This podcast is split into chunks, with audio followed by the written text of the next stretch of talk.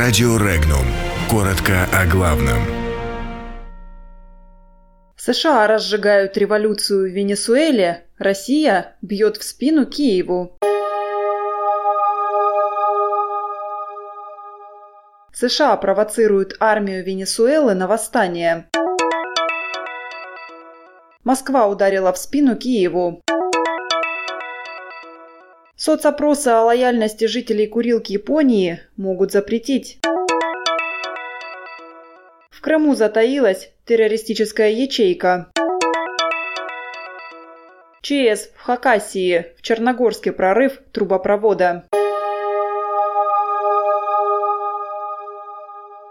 Соединенные Штаты предпринимают попытки склонить военных Венесуэлы к мятежу против законной власти. Об этом заявила официальный представитель МИД России Мария Захарова. По словам российского дипломата, Вашингтон применяет для реализации данного сценария средства информационно-психологического давления, манипулирования, шантажа и разжигания ненависти.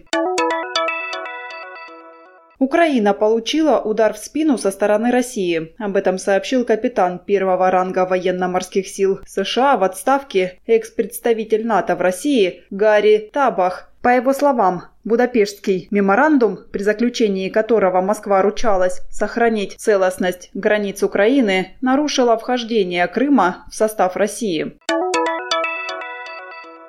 Социологические опросы, направленные на дестабилизацию в России и призывающие граждан задуматься о расколе страны, должны быть запрещены, а за идеей их проведения стоит ввести уголовное наказание. Об этом заявил первый заместитель председателя Комитета Госдумы по обороне Александр Шерин. Он выразил негодование на предмет того, что в ЦИОМ на территории островов Курильской гряды проводит какой-то опрос на предмет лояльности к Японии – по его словам, территория России целостная, и этот вопрос не может обсуждаться ни в целом, ни с помощью соцопросов.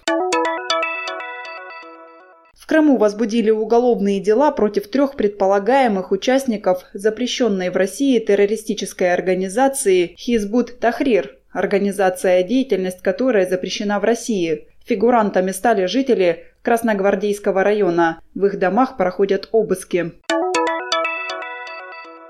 Коммунальная авария в Черногорске, оставившая без тепла более 16 тысяч горожан, до сих пор не устранена. Глава Хакасии Валентин Коновалов принял решение вернуться в республику из Сочи, куда он отправился для участия в Российском инвестиционном форуме. Большую часть жилого фонда, отапливаемого центральной котельной, перевели по резервной схеме на обслуживание котельной «Южная».